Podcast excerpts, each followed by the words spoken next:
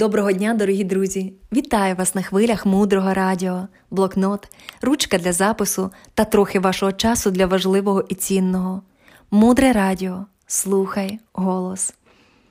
Сьогодні говоримо про шлях до великого успіху. Сьогодні я розповім вам фінансову історію розвитку людини, ім'я якого знають всі.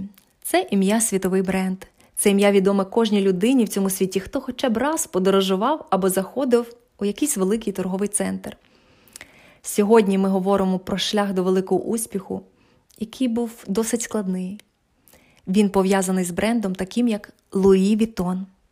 Отже, в 1821 році в сім'ї мірошника столяра і бідної жінки з'явився хлопчик, який з самого дитинства починав допомагати батькам.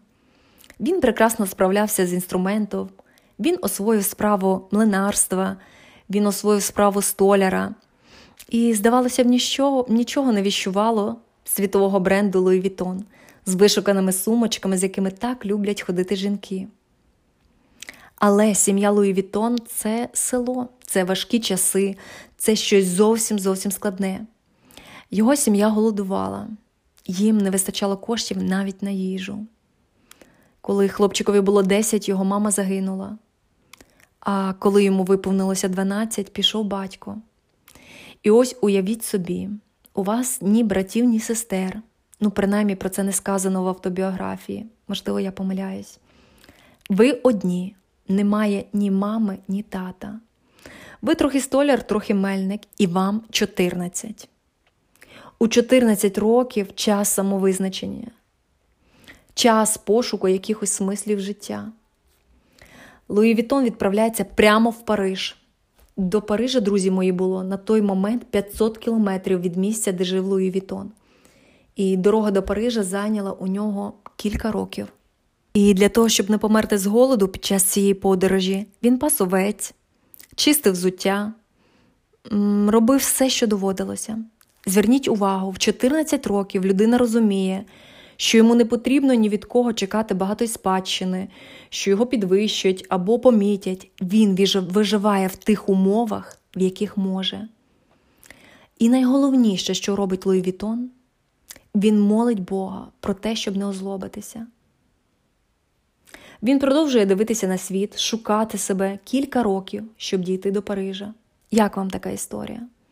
Ми хочемо, щоб у нас ось так з першого разу е, з легкістю запустився бізнес. Ми хочемо, щоб з легкістю вийшли наші перші відносини.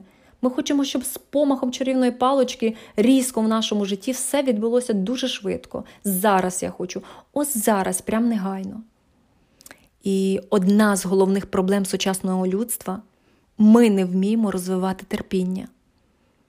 Коли ми йдемо вглиб свого розвитку, коли ми хочемо пізнати своє покликання, призначення, тоді в наше життя приходять вчителі. І наші вчителі завжди нам кажуть: розвивайте терпіння, розвивайте зусилля і наполегливість. 14-річний хлопчик потратив кілька років для того, щоб прийти до Парижа. І ось він приходить туди, він пробує себе в різних справах, він пробує себе в різних роботах, але нічого не лягає йому на серце. Зверніть увагу, йому 16, він працює на різних роботах, і вони йому не подобаються.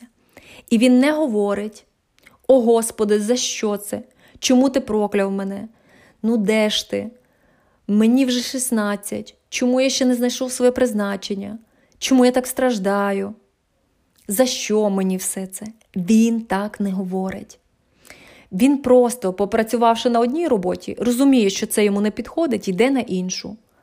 Поки одного разу він у вікні крамниці не помічає величезну, величезну майстерню зі скринями. Раніше не було величезних поліпроліетиленових валіз, і люди, коли подорожували, вони привозили речі в величезних ящиках. І ось Луї Вітон приходить до господаря майстерні, якого звали пан Марішаль, і каже: Я дуже хочу працювати у вас. 16-річний хлопчик. Ось такий початок історії.